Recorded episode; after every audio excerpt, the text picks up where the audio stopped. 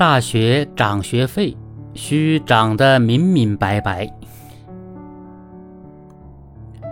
随着高考结束，各大学又将迎来开学季。据报道，近日不少高校发布通知表示，二零二三年秋季起上调新生学费，如华东理工大学将部分理科、工程和体育专业新生的学费提高 百分之五十四 至每学年七千七百元，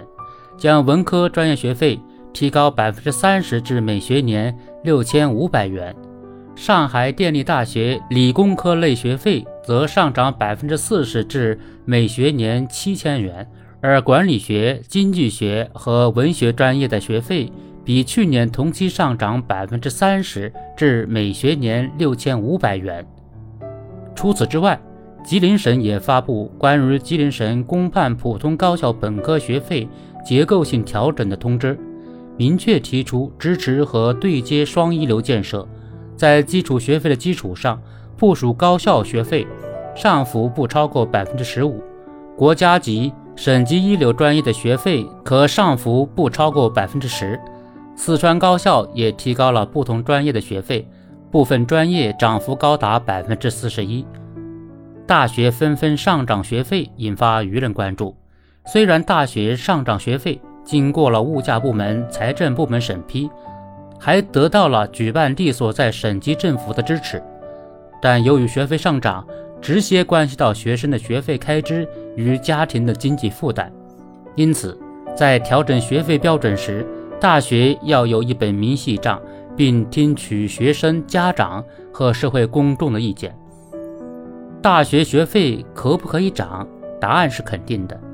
大学可以根据办学收支情况，从保障教育教学质量出发，调整学费标准。我国上一轮大学学费上涨是二零一四年，在此之前，我国曾在二零零六年大学学费限涨令，因为当时的大学学费标准被质疑过高，加重学生家庭的负担。也因此，从二零零七年到二零一三年，我国大学的学费标准基本维持在二零零六年的学费标准。而从二零一四年开始，大学的学费标准提高，主要理由是高校办学成本增加，需要通过上涨学费来解决办学经费不足的问题。客观而言，近年来由于加强教师队伍建设，提高教师待遇标准，加之物价上涨，高校的办学支出确实在逐年增加，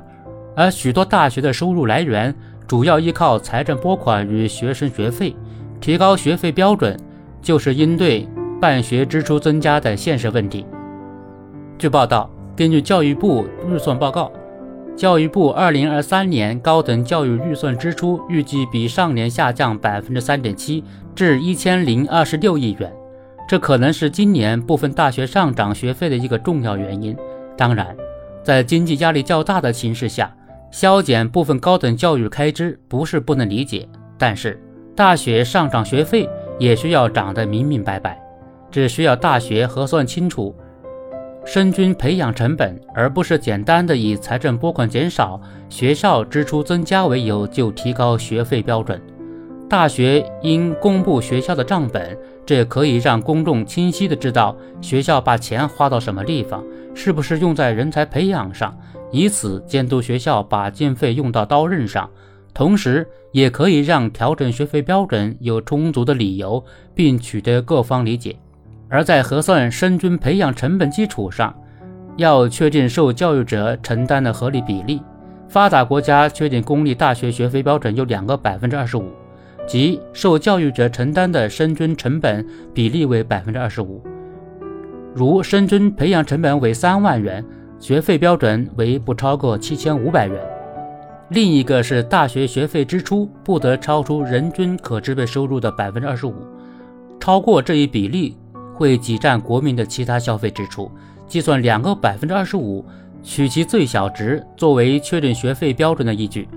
根据国家统计局数据，我国二零二二年全国居民人均可支配收入 三点六九万元，其中城镇居民人均可支配收入 四点九万元，农村居民人均可支配收入两万元。以此推算，